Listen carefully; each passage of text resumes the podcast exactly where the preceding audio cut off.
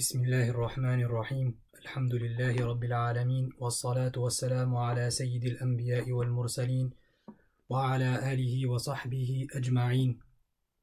أما بعد أعوذ بالله من الشيطان الرجيم. بسم الله الرحمن الرحيم.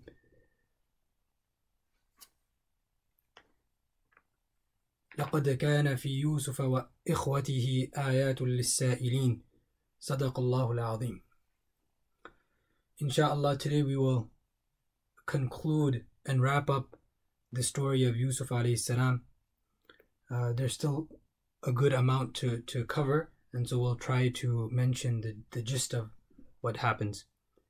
To recap, last week we talked about how Yusuf alayhi salam was freed from the prison, and uh, after that, uh, he requested the king uh, and asked him to make him a minister uh, and uh, make him the one who oversees the treasury.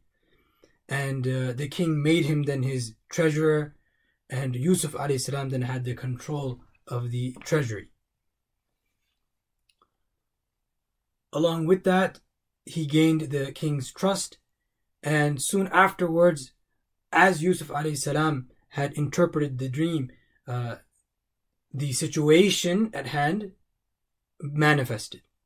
So you had seven years of prosperity where Yusuf, under Yusuf alayhi salam's guidance, they were able to gather enough uh, uh, crops, enough food for the next seven years. And then after that seven year period, the seven years of drought and famine started. But because Yusuf alayhi salam, who not only is a prophet, but through his prophetic insight, he was able to take the proper measures and make proper arrangements. Subhanallah, the seven years of drought and famine were taken care of. The people did not uh, uh, suffer as much as would have been expected hadn't these proper measures been taken. During this time, people from different areas they heard about Yusuf alayhi salam and how the the uh, uh, this individual, the minister, his kindness and how anyone who comes he provides for them. Uh, even though Yaqub salam and his children are living away, Yusuf salam is in Egypt, Yaqub salam, his children are living in, in Palestine. And so when they hear about this, they also come to Yusuf salam. And so this is where we're at now, uh, ayah number 58 in Surah Yusuf. وجاء إخوة يوسف فدخلوا عليه فعرفهم وهم له منكرون The brothers of Yusuf salam came, they entered, and they he recognized them, but they didn't recognize him. They didn't, you know, they had no expectation, right? What happened to Yusuf? Is he still alive or not? None of that was part of their concern, and so they wouldn't, they couldn't even, probably never crossed their imagination that this individual who is now the who is now the treasurer of the king is going to be Yusuf alayhi But Yusuf alayhi recognized them. And so remember Yusuf alayhi had 11 brothers. At this time, 10 brothers came. The youngest brother, Yaqub alayhi wouldn't allow them to take him. Why? Because after having experienced what happened with Yusuf alayhi he chose not to send his youngest son, uh, Binyamin. His name was Binyamin. And so uh, these 10 brothers came and uh, Yusuf salam, as they asked for each individual, Yusuf salam gave them uh, enough provision. And he made some conversation, and uh, make when he made conversation, you know, they express how they have another brother at home and how uh, you know, we need to take up, you know, some provisions for him. So at that time, Yusuf salam then said, next time you come, make sure to bring your brother. قَالَ أَتُونِي بِأَخِلَّكُم مِّنْ أَبِيكُمْ uh, That you bring your brother along with you. Uh, notice that I am giving you full measure, but if you don't bring him next time, I will not give the measure for him. I will not provide provision for him.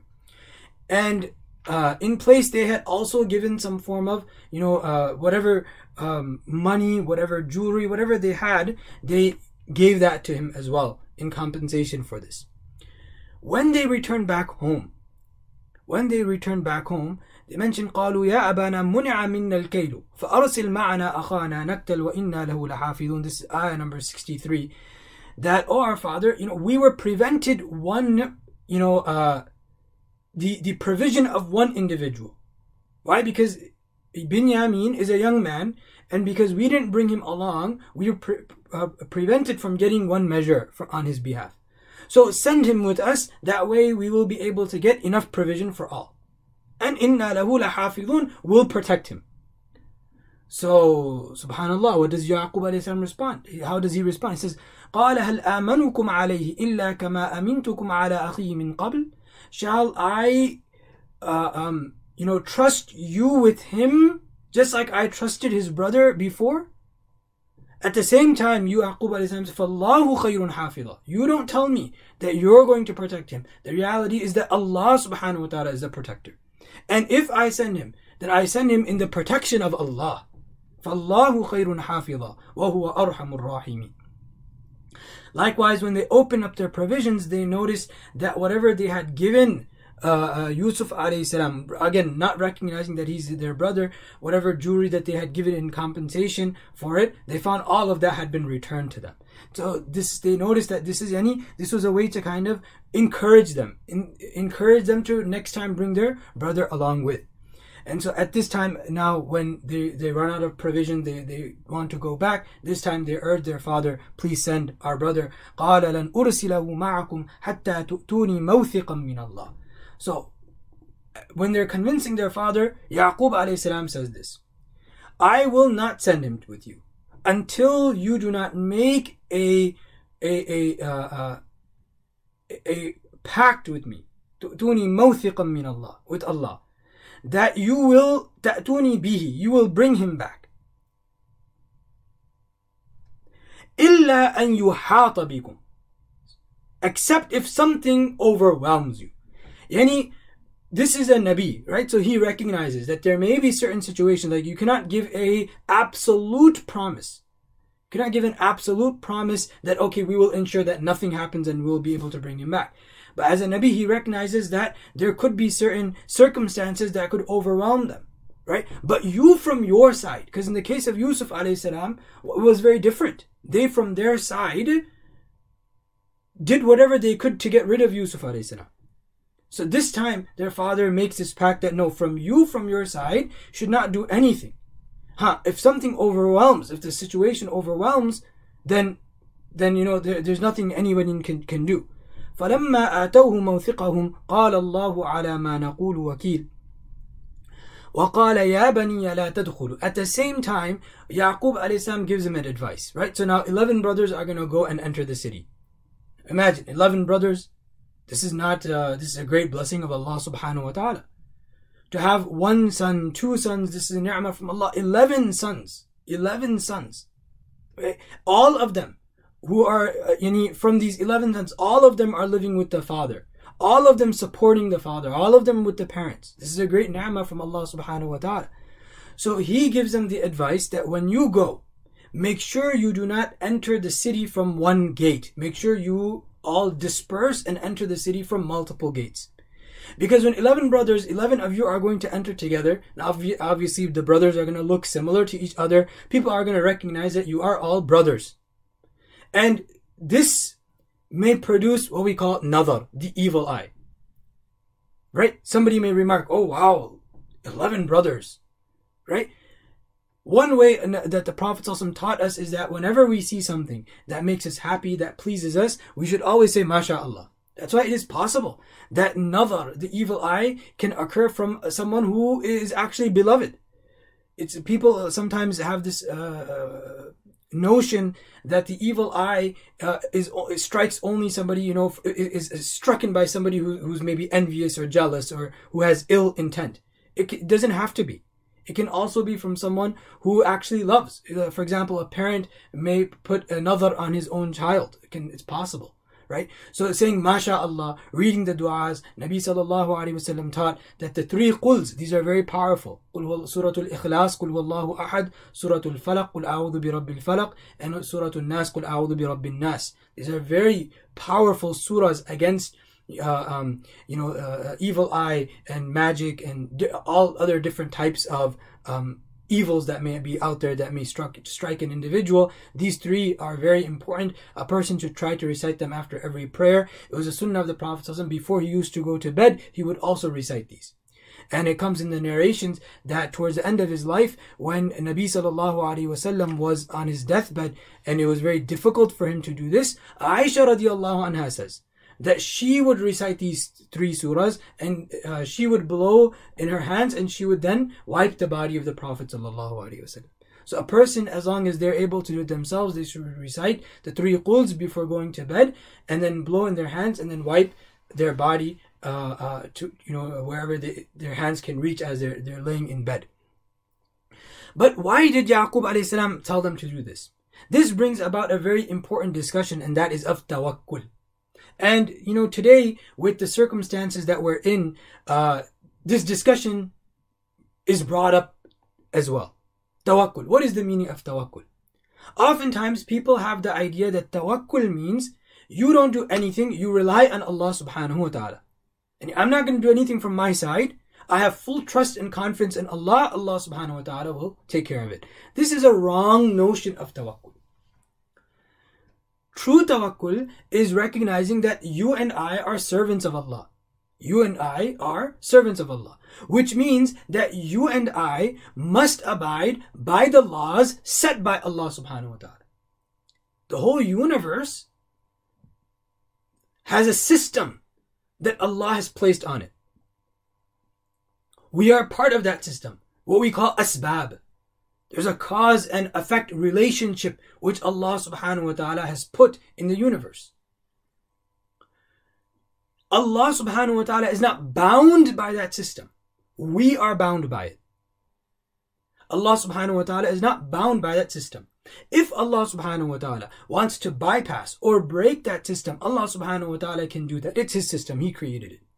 But you and I, who are servants of Allah, we are bound by the system. If Allah wants to break it for anyone, Allah Ta'ala can. Okay, so as an example, you know, if a person uh, uh, desires to have children, well, there's there's asbab. There are certain asbab that you have to adopt in order for that to happen. If somebody doesn't adopt those means, don't expect to have children. Huh? Can Allah Ta'ala bypass that system? Of course. You see, Adam alayhi salam, Adam alayhi salam doesn't have any parent, neither father nor, mother. Allah Ta'ala created him. Isa alayhi salam, created without any father. Allah Ta'ala can bypass that system. It's up to Allah subhanahu wa ta'ala. The sun and the moon have a specific orbit, they have a specific uh, system that they follow. If Allah subhanahu wa ta'ala wants to stop that system, Allah ta'ala can. It's happened in the past. That the sun was stopped the sun was stopped from setting for a short period of time. Or as it comes in the hadith, that among the signs of Qiyamah is that Allah subhanahu wa ta'ala will command the sun to go back from where it came. And on that day, the sun will rise from the west and set in the east. The normal system that we see is what? It rises in the east, sets in the west. But one day Allah Ta'ala will stop it and have it rise from the west. It's system of Allah Ta'ala. We see the moon, we see how its structure is, you know, it's uh, how it orbits the earth, its system. Allah Ta'ala wants to do something to it, Allah Ta'ala can. It's His creation. So during the time of the Prophet among his mu'jizat was that the moon was split. Through the ishara of the Prophet the moon was split. Possible. Why? It's because it's Allah subhanahu wa ta'ala doing it. Bringing the dead back to life in general is not possible. But this is the system of Allah subhanahu wa ta'ala. If Allah subhanahu wa ta'ala wants to bypass it, Allah ta'ala can. Isa alayhi salam from among his mu'jizat was, he would ask the permission of Allah and the dead would be raised. The dead would come back to life. So nothing is out of the control of Allah Ta'ala. But we being the servants of Allah Ta'ala, we are bound by those asbab. That's why we have to adopt whatever asbab, whatever means are within our capacity we have to adopt them while recognizing that whatever the outcome is, that is up to Allah subhanahu wa ta'ala. Whatever the outcome is, recognizing that that is going to be from Allah, not because I adopted the means. That is the tawakkul. Let me repeat that. This is very important. We, being servants of Allah, we are ordered to adopt the means. While adopting the means, we must recognize that whatever the outcome may be, it is going to be a result of Allah's decision, not because we adopted the means. That is the meaning of tawakkul.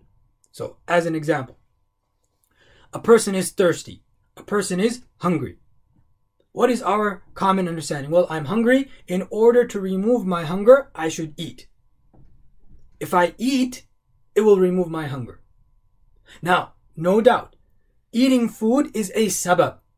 Allah Ta'ala made it a means to remove hunger. But who will remove the hunger? What will remove the hunger? It's not going to be the food. If the hunger is removed, it should be with the recognition that Allah allowed this food to remove the hunger. Very often we don't think that way. And that's why our mashayikh say that the true test of tawakkul does not come in the absence of means. Like if you don't have the means available, you have no other option but to have tawakkul in Allah. But the true test of tawakkul comes when the means are available to you and you attach your hopes and you attach the results to those means, thinking that it's these means that are doing what they're doing. Rather, it's Allah that's doing it. So you from your side adopt the means. Okay? So you have to, you're hungry, you have to eat, eat. And if that food is removing the hunger, rec- recognize it's not the food itself, it's Allah who put that in the food.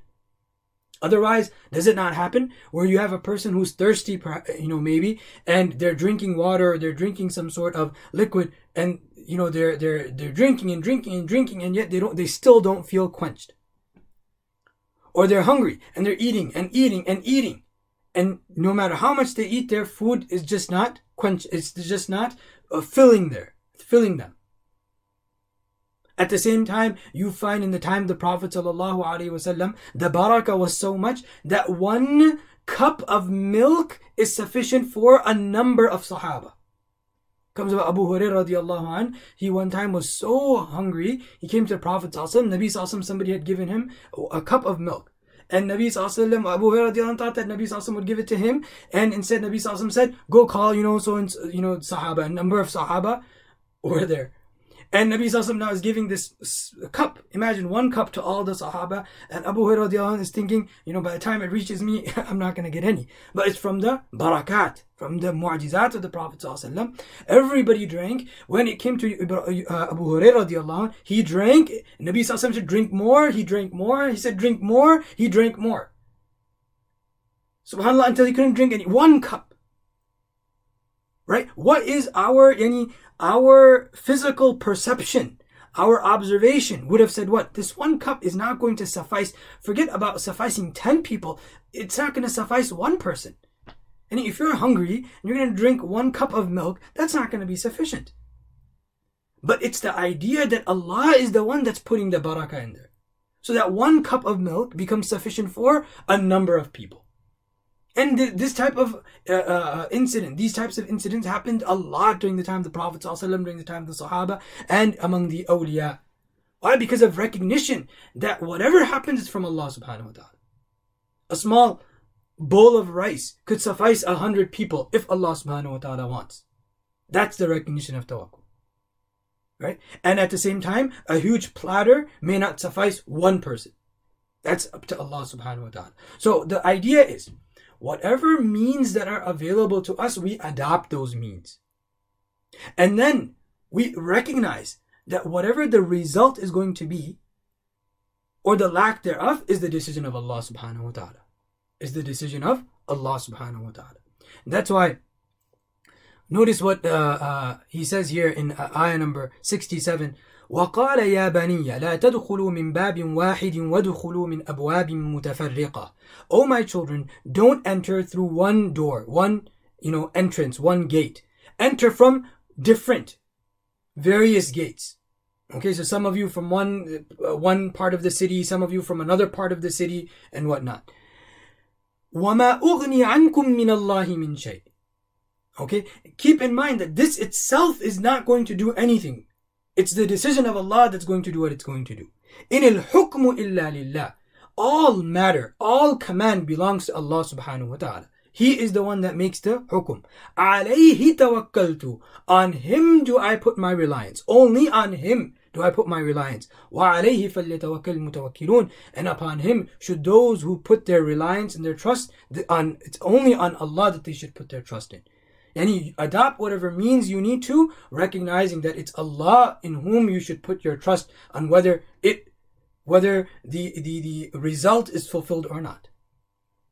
Okay? so in any case, uh, um, this this ayah then uh, talks about it. Um, and uh, no doubt, again, Yaqub alayhi is a prophet of Allah Ta'ala. He knows very well what tawakkul is. And based on that, he gave this advice to his children. We even find in the life of the Prophet ﷺ, in one of the battles, Nabi ﷺ had two, two coats of armor. Right?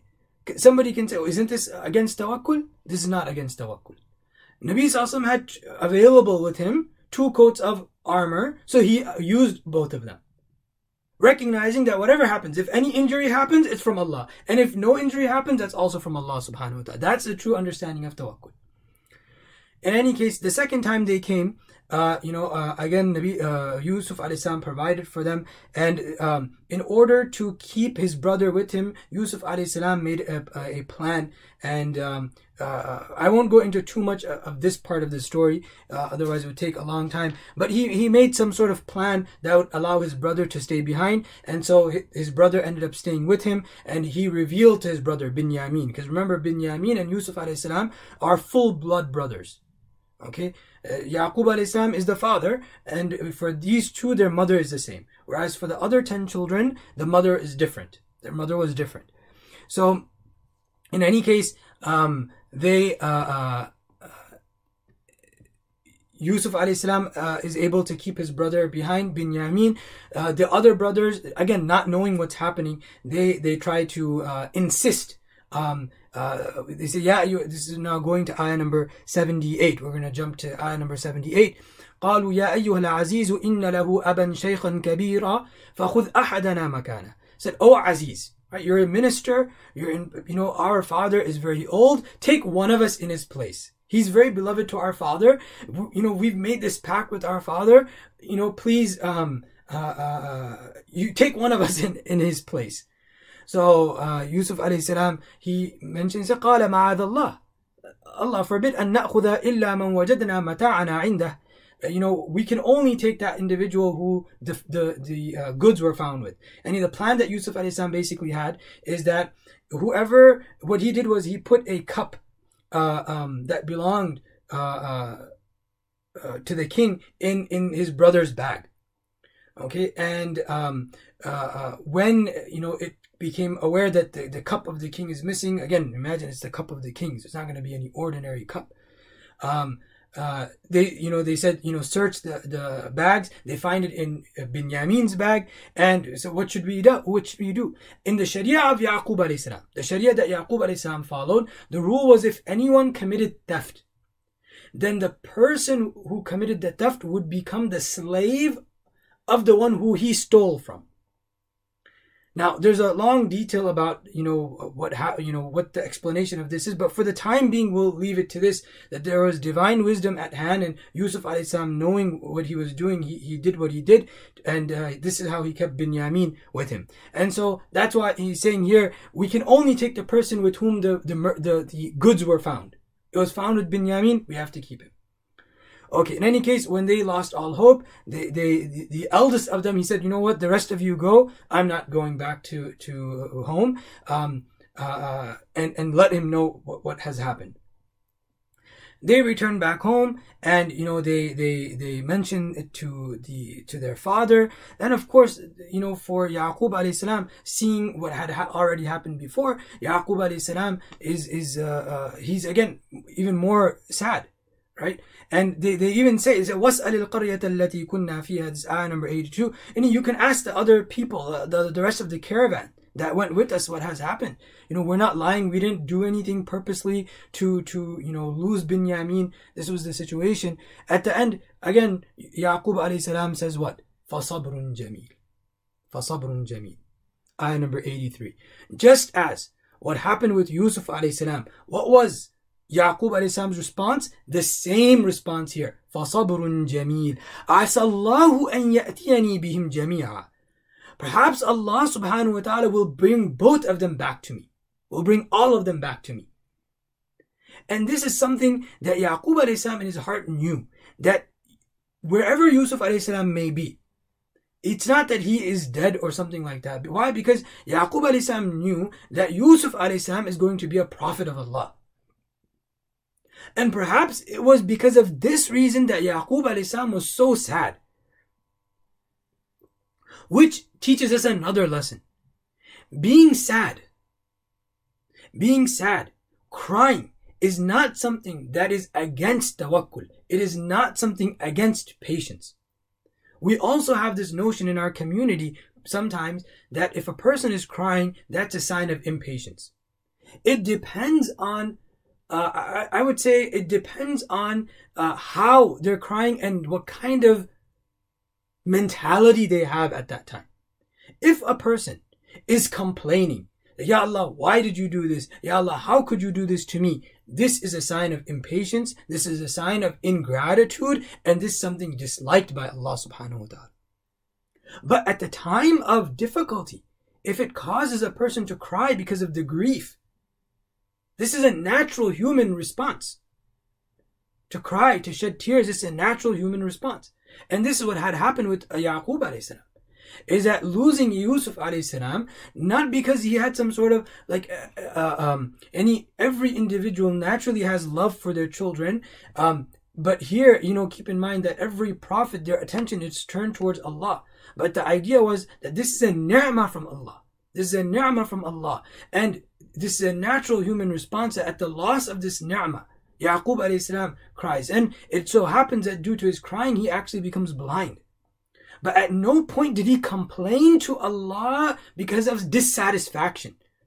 One thing is to complain to Allah in the sense that you ask Allah, you seek help from Allah. Ya Allah, this has happened. Ya Allah, please help me. Ya Allah, I, uh, you know, I don't know what to do. Ya Allah, please assist me. Ya Allah, please remove this difficulty from me. Ya Allah, I'm weak. Ya Allah, I, I cannot do anything. Ya Allah, please don't, you know, uh, uh, surrender me to my enemies. Ya Allah, please don't surrender me to, to these difficulties. Ya Allah, I'm very weak. I cannot bear. This is not going against patience.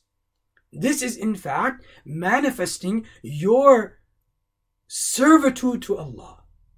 Allah is your creator. Allah is our creator, our sustainer. He is the one who owns us. We are his servants. To display this is in fact displaying humility. This is the essence of worship. Ad-du'a. Making dua is the essence of worship. Why? Because what is worship? Worship is to glorify. Worship is to surrender yourself and recognize that you yourself have nothing and you are completely dependent on your Malik. That's what dua is. Dua is a manifestation of your ubudiyah to Allah. That's why dua is considered the essence of worship. الدعاء مخ العبادة الدعاء in another nation الدعاء هو العبادة It is ibadah. Dua is ibadah. But if a person is complaining, Ya Allah, why did you do this to me? Ya Allah, how could you have done? Was there nobody else that you could have put this musibah on? Why, why me? This is not patience. This is ingratitude. This is in fact ingratitude. This is, and this is something that is not, this type of ingratitude is never displayed by any prophet. Why? Because all prophets are free from sin. At this time, his sons express, uh, uh, you know, express that, you know, oh, our father, you, are kind of, you know, you're, you're, you're destroying yourself. You're, you're killing yourself because of this. Right? But what does Yaqub alayhi say? I am not displaying my, my complaints to you. I am, I am expressing my dua to Allah. I'm expressing my need to Allah. I'm not expressing it to you. I'm expressing it to Allah. And I know in my heart some things that you don't know. Why? Because he's a prophet. So that's what uh, he says in this next ayah, in uh, number 86. قال إنما أشكو بثي وحزني إلى الله. I complain, I bring forth, and I express my grief, my, uh, you know, difficulties, whatever I'm expressing, I only express it to Allah. I'm not expressing it to anyone else. And this is another sign of patience. It comes in some narrations that, you know, one of the signs of patience is a person doesn't go around mentioning to other, you know, this happened to me, this. Happened. There could be somebody that you could speak to as a confidant, right? That's a, again, that's part of a human response. Something happens. You're going through a musiba. You need to talk to someone. Maybe you need counseling. Maybe you need someone, you know, who can support you and guide you through that difficulty. That's a different thing.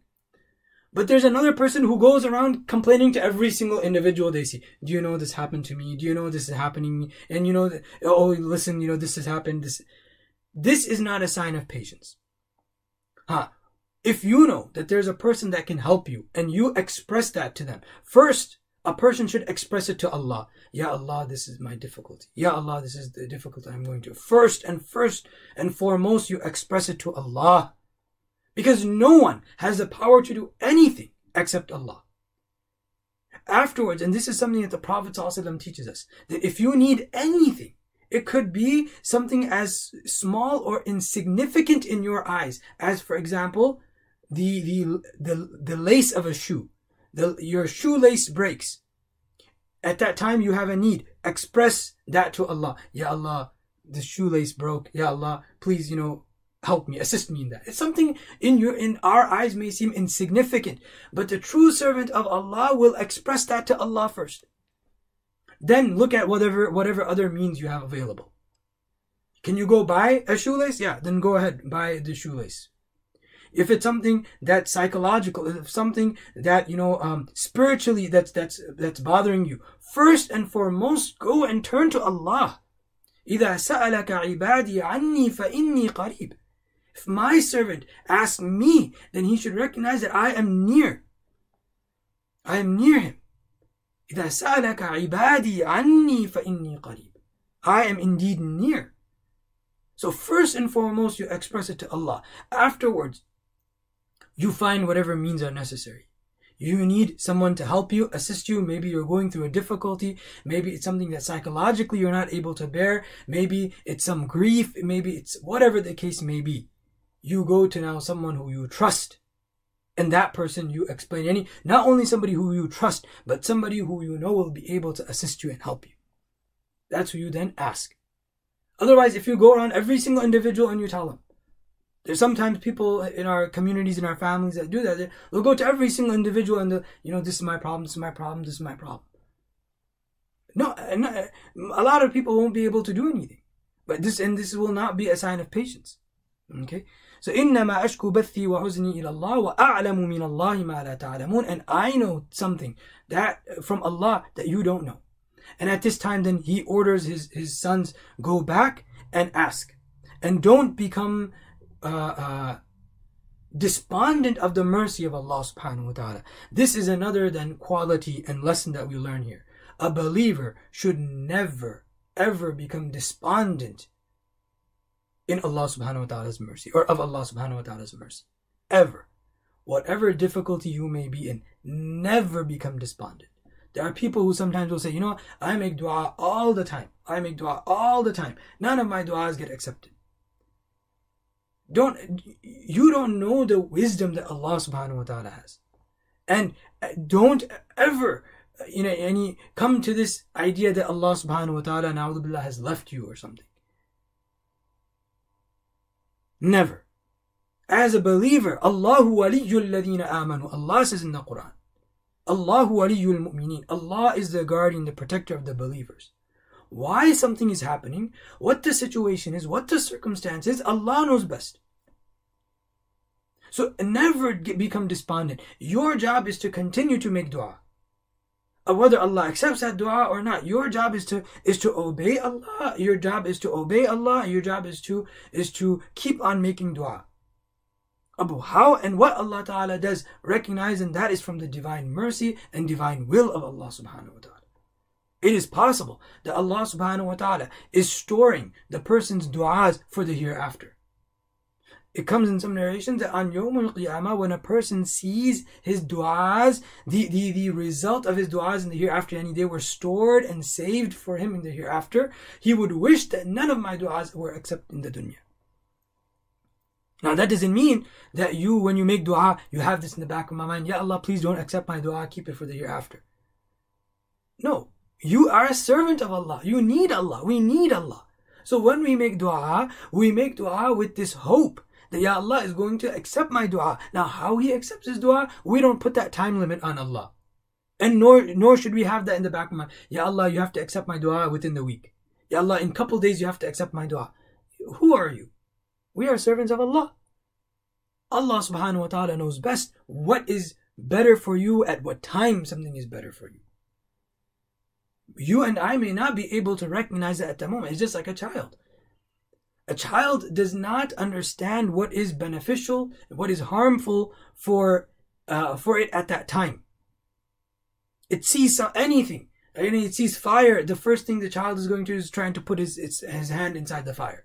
Why? Because it's something that looks amazing to him, and that's going to be his natural reaction. He does not know that it's going to be harmful for him. Right? So Allah subhanahu wa ta'ala, in His divine and infinite knowledge, knows exactly what is best for each individual. And that's why, you know, one should not compare one's own state with another. Like, you know, Ya Allah, I see so and so, you accept all of his du'as. Ya Allah, you know, you give him this, you give him that. But Ya Allah, you don't give these things to me. No, this is again, this is one of those types of complaints where you're showing dissatisfaction with the with the taqdeer of Allah subhanahu wa ta'ala. Rather, you recognize that you know Allah subhanahu wa ta'ala has the best interest for me. Allah subhanahu wa ta'ala knows what's best for me and what's best for another individual. Maybe for another individual, by keeping him in, in a state of comfort, maybe that's his way to, to get close to Allah Ta'ala. And maybe for another person, putting him in difficulty is the way for him to get close to Allah Subhanahu wa Ta'ala. Objective is to get close to Allah Ta'ala. That's something we should keep in mind. But never get لا تقنطوا من رحمة الله. Don't get despondent from Allah. One who becomes despondent of Allah subhanahu wa ta'ala is someone who disbelieves. That's in the same ayah Allah ta'ala says إنه لا ييأس من روح الله إلا القوم الكافرون. No one becomes despondent of the mercy of Allah except those who disbelieve any case they the brothers go back they again you know um uh, uh, insist and they, they ask and they request, you know, please, you know, our family, we've been struck with a lot of difficulty, you know, وأهلنا مسنا وأهلنا الضر وجئنا ببضاعة مزجاة we brought all our goods with us فأوفي لنا الكيل وتصدق علينا إن الله يجزي المتصدقين uh, at this point now Yusuf alayhi salam asks recognizing the kind of desperation they're in in this situation he says قال هل علمتم ما فعلتم بيوسف وأخيه إذ أنتم جاهلون Do you know what you did with Yusuf and his brother when you were ignorant? When they when he mentions you know what how does he know about Yusuf alayhi and now you know they're, they're, they're it's like coming to them when they're looking at him now they're recognizing all immediately they say قالوا أئنك لأنت يوسف are you Yusuf and Yusuf alayhi then mentions, he says, Yes, قال أنا يوسف وهذا أخي. I am Yusuf, this is my brother. قد من الله علينا. Look, subhanallah. Despite all the difficulty that Yusuf went through, we went over these couple of weeks, we talked about all the difficulties. Imagine one difficulty after the other. Yet, as a servant of Allah, what does he say here? He doesn't say, look at how much difficulty that Allah put me in. What does he say? قَدْ مَنَّ اللَّهُ عَلَيْنَا Allah has shown his favor on us. قد من الله علينا إنه من يتقي ويصبر فإن الله لا يضيع أجر المحسنين Indeed, one who has taqwa, who's mindful of Allah, and one who is patient, indeed Allah does not waste the reward of the good doers. If you're doing any good action and you're not seeing the result, keep in mind that Allah does not allow your good deeds to go to waste. It will manifest some way, somehow at some time. If not in the dunya, then in the hereafter. Inna Allah la yudi'u ajra al-muhsinin. This similar ayah comes in Surah Al-Kahf as well. Inna Allah la yudi'u ajra al-muhsin. Allah does not waste the reward of the good doers. Muhsin is someone who tries to perfect their action. It's not somebody who just does an action. Muhsin is somebody who strives to perfect their action. That is a muhsin. At this time, his brothers then explained, look, they they they recognize. And you, you know what? You know from where to where did Yusuf alayhi salam get? قالوا تالله لقد آثرك الله علينا Surely Allah has preferred you over us وإن كنا لخاطئين We are the wrongdoers. We were the ones that were at fault. And at this time, Yusuf salam could do anything. He has the full power. He is now the treasurer of the king. He has the side of the king with him. At this time, he could have done anything. What does he say? قال لا تثريب عليكم اليوم يغفر الله لكم وهو أرحم الراحمين There is no blame on you today. May Allah forgive you all. He is أرحم الراحمين This is one of those occasions where now it exemplifies the story of the Prophet as well, the seerah of the Prophet The Prophet was forced he was put in a situation where he could no longer remain in Makkah Mukarramah. His own people, people who he grew up with, people who were his, you know, part of his clan. You know, the, the Quraysh, who he spent 53 years with them. 53 years with them. Of, of which 40 years he spent such a impeccable life. And he, he led such a, a life that had, uh, you, and he, there's not a single ounce or single any type of blemish that you could put in his life. 40 years he lived like this among them. And at the age of 40 now, he invites the people to, to Allah and majority of them uh, deal with him how? And he has to go through all of these difficulties. For then the next 13 years, he has to, he has to not only himself go through so much difficulty, but, you know, witness the difficulties of, of his companions who accepted Islam. That's not easy. And now finally they're plotting to assassinate the Prophet sallallahu They they've made a plot in which you know the Banu Hashim cannot take any revenge. They uh, from any one of them. They they have all of their young men gathered around the house of the Prophet sallallahu All of you strike him as one. And Allah subhanahu wa ta'ala informs this to the Prophet ﷺ right in front of them. Uh, the Prophet ﷺ leaves. While he's leaving, he's turning away from Makkah Mukarramah. Prophet ﷺ has tears in his eyes. He has tears in his eyes. This is your home. This is your home. You spent 53 years. You got married here. You had, you know, any, all your children here, all your relatives live here. And now after 53 years, the, the, your own people have put such a situation on you that you can no longer remain here. And he leaves recognizing that, you know, he, he will no longer, this, this will no longer be his home anymore. He will return. He knows in the promise of Allah. In fact, at this time, it comes that the ayah that was revealed was, uh, uh, um, uh, that indeed Allah subhanahu wa ta'ala will, will return you. لَرَادُّكَ إِلَى مَعَادٍ Some Mufassirin say that here this is referring to Makkah Mukarramah. According to some Mufassirin, لَرَادُّكَ إِلَى مَعَادٍ We will definitely return you back to, you, to where you, you, you came from. And when after 10 years when now in the 10th year Hijri, when, uh, I'm sorry, the 8th year uh, uh, uh Hijri, when uh, uh, Makkah Mukarramah comes under the control of the Prophet ﷺ, the Prophet ﷺ comes with approximately 10,000 or so Muslims to Makkah Mukarramah. And at that time, he asked the Quraysh, how should I deal with you? Said, you are somebody noble, you are the son of somebody noble. At this time, when Nabi Sallallahu has full opportunity to do whatever he wills, he says what? Today I, I'm not going to put any blame on you. Allah subhanahu wa ta'ala forgive you. This is the character of the Prophet This is the character of the Anbiya This is what he says. قال لا تثريب عليكم اليوم يغفر الله لكم وهو أرحم الراحمين. says, take this shirt of mine, right, and and put it on my father's face. His eyes will return. This is like mu'jiza. And so, uh, uh, you know, they're returning. And before the, the caravan can reach to Yaqub alayhi salam, Allah subhanahu wa ta'ala allows Yaqub alayhi salam to smell the fragrance of Yusuf alayhi salam and he realizes, I smell Yusuf. Ayah number 94. Inni la ajidu riha Yusuf.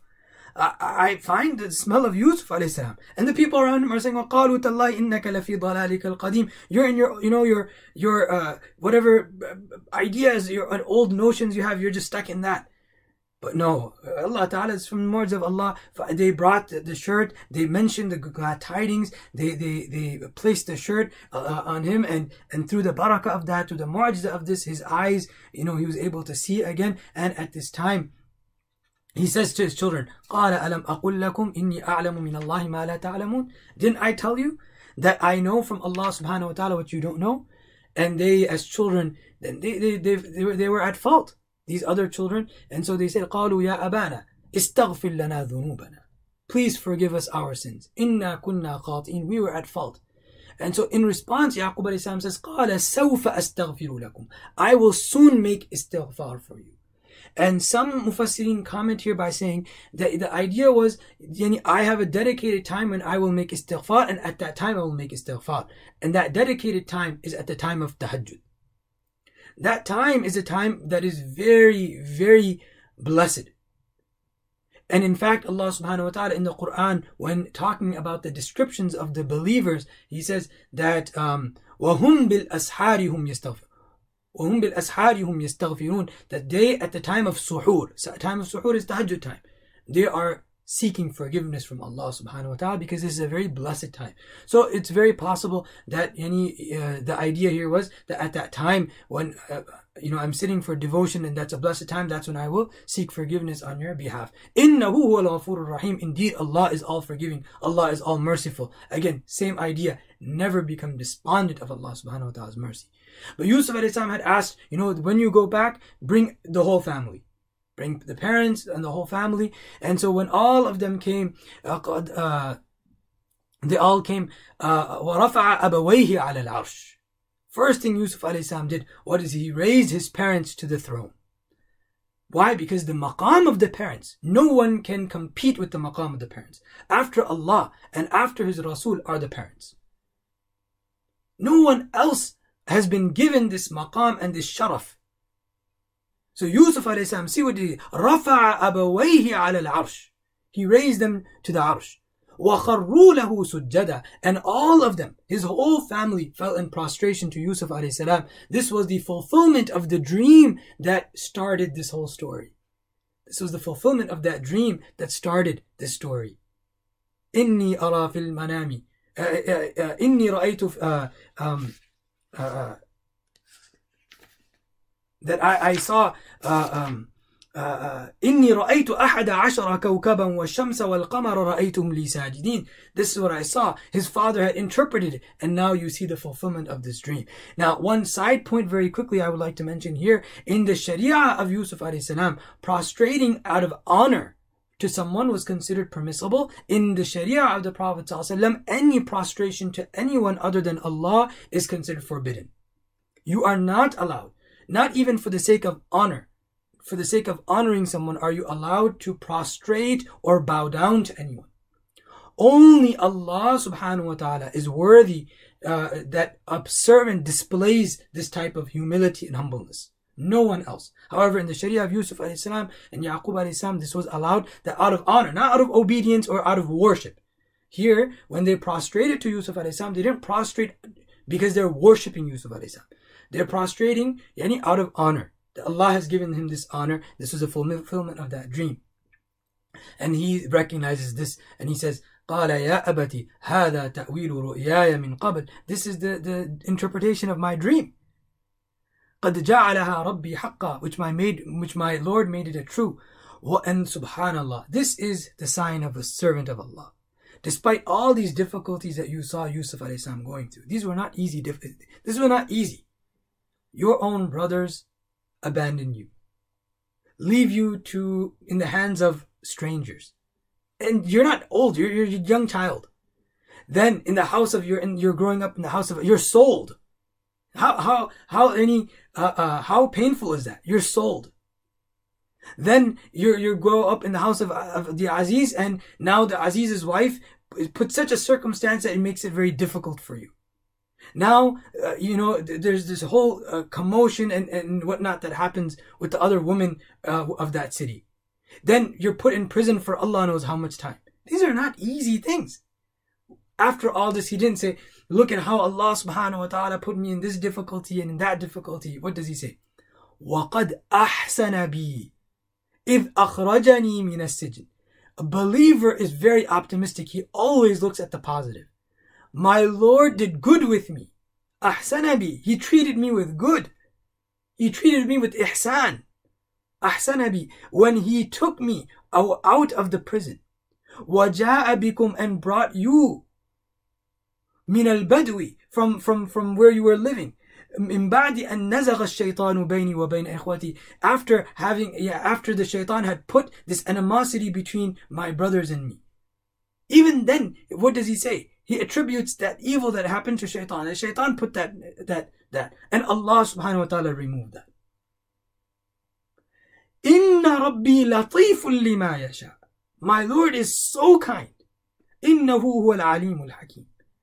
Then he makes dua. رَبِّ قَدْ آتَيْتَنِي مِنَ الْمُلْكِ وَعَلَّمْتَنِي مِنْ تَأْوِيلًا Oh Ya Allah, my Lord, you gave me this kingdom. Ya Allah, you taught me of, of, of dream interpretation.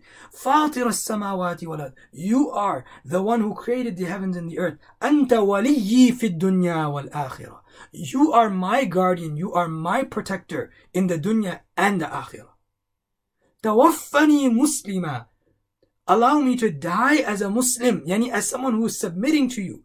وَأَلْحِقْنِي بِالصَّالِحِينَ And attach me, connect me with those who are righteous and pious. Subhanallah. This is a Nabi.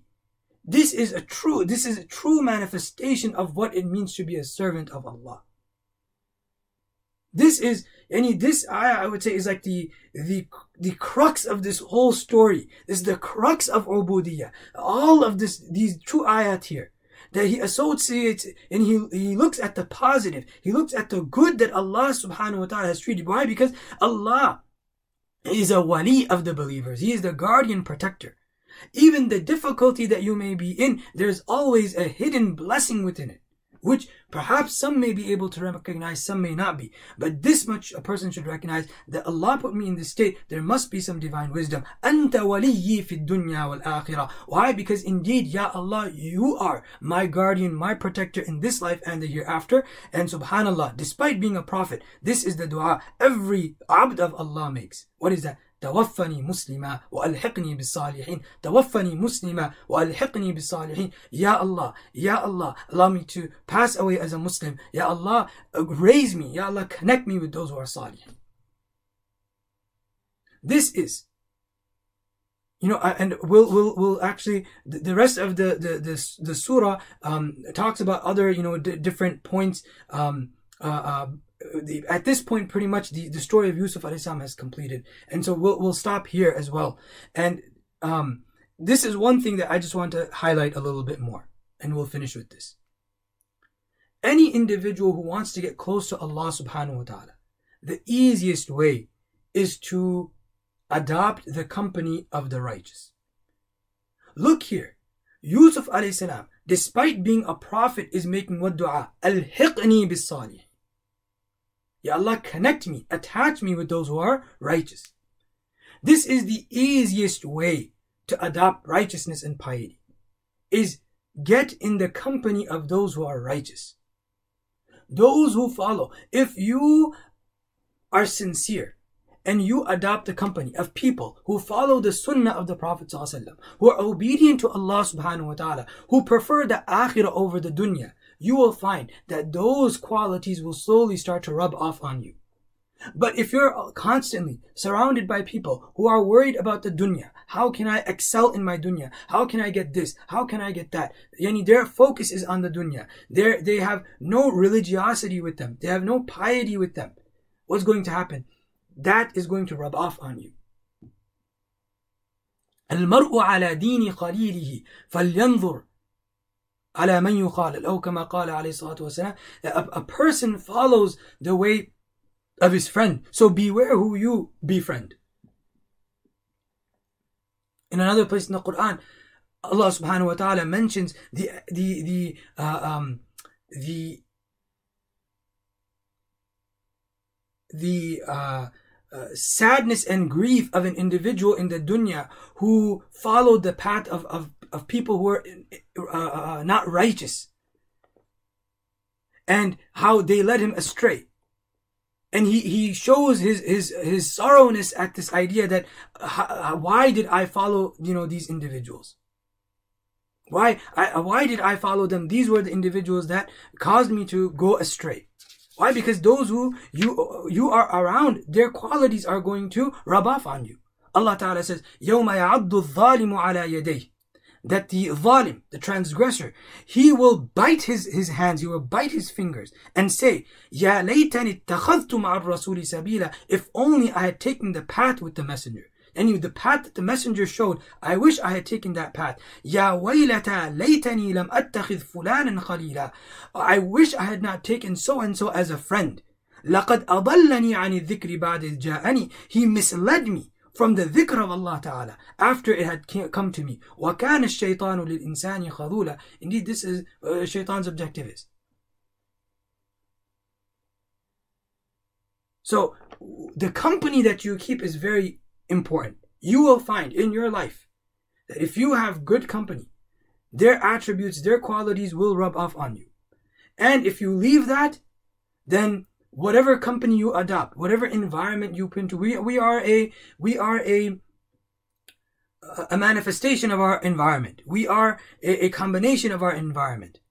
Whatever environment you, you surround yourself, that's what your, your output is going to be. Whatever the input is, that's what the output is going to be. It's not possible that the uh, output is one and the input, uh, the, the input is one and the output is something else. You put good in, good's gonna come out. You put evil in, evil's gonna come out. Illa masha'Allah, if Allah subhanahu wa ta'ala desires to protect someone, that's a different case. But in general, this is the, what we find. Those who guard themselves, protect themselves, and keep the company of good, then those are people who Allah subhanahu wa ta'ala protects. That becomes a way, of protection and a barrier from evil. Uh, you know, uh, masajid, madaris, these are places that we should have our hearts connected to. Even though today, whatever the situation may be, we should have desire and we should make dua to Allah. Ya Allah, please open these masajid. Please open these masajid. These are our, you know, fortresses. But if when that's not the case, then our home should be that. Our home should be a fortress. The environment of the home we should make in such a way where it's, it's reminding us of Allah and the hereafter. May Allah subhanahu wa ta'ala allow us to benefit. This is the, the last session. Uh, we finished the, the story of Yusuf alayhi salam and all of these weeks we were only able to cover this one story. Um, we weren't able to cover any other story of any other prophet or any other Quranic story. But I believe uh, this story had so many beneficial things that despite spending so much time on it, um, I think it was quite worth it. Uh, this is our last session um, before Ramadan. I pray and I ask everyone else also to pray that Ya Allah, please allow uh, uh, us to benefit from this Ramadan. Though this Ramadan may be difficult, right? There are going to be certain difficulties. Uh, there may be some silver lining. There may be certain need um, uh, a benefit in it. Perhaps some of us are able to see, perhaps some of us are not able to see, but recognize that Allah subhanahu wa ta'ala is our guardian, is our protector. He knows what's best for us. Whatever situation we're in, no one knows it better than Allah subhanahu wa ta'ala. Whatever distress we may be in, no one knows it better than Allah subhanahu wa ta'ala. We should then trust in Allah subhanahu wa ta'ala, in the decision of Allah subhanahu wa ta'ala, and continue to make dua. May I pray Allah subhanahu wa ta'ala make this Ramadan a very, very blessed Ramadan for us. The um uh, one you know uh, final thing that I, I'm going to conclude with for sure is that our condition should not be of those. That when we go through this difficulty and we emerge and inshallah I, I have uh, hope and I have you know any this certainty in my heart that this this will be over when Allah knows best. It should not be though that when we emerge from it when we we get out of this that we turn back to our old ways that would be very despicable. That would be very sad. That during this difficulty, we we we uh, obeyed Allah, we worshipped Allah, we increased our ibadat. Ramadan came, we tried our best, you know, to fulfill Ramadan. This this difficulty that we're in, with the situation that we're in, that goes away, and then Subhanallah, we just go back to our normal lives. We don't take a lesson. That's something that we should be aware of we should be mindful of and we should make constant dua to Allah ربنا لا تزغ قلوبنا بعد إذ هديتنا وهب لنا من لدنك رحمة إنك أنت الوهاب ربنا تقبل منا إنك أنت السميع العليم وتب علينا إنك أنت التواب الرحيم سبحان ربك رب العزة عما يصفون وسلام على المرسلين والحمد لله رب العالمين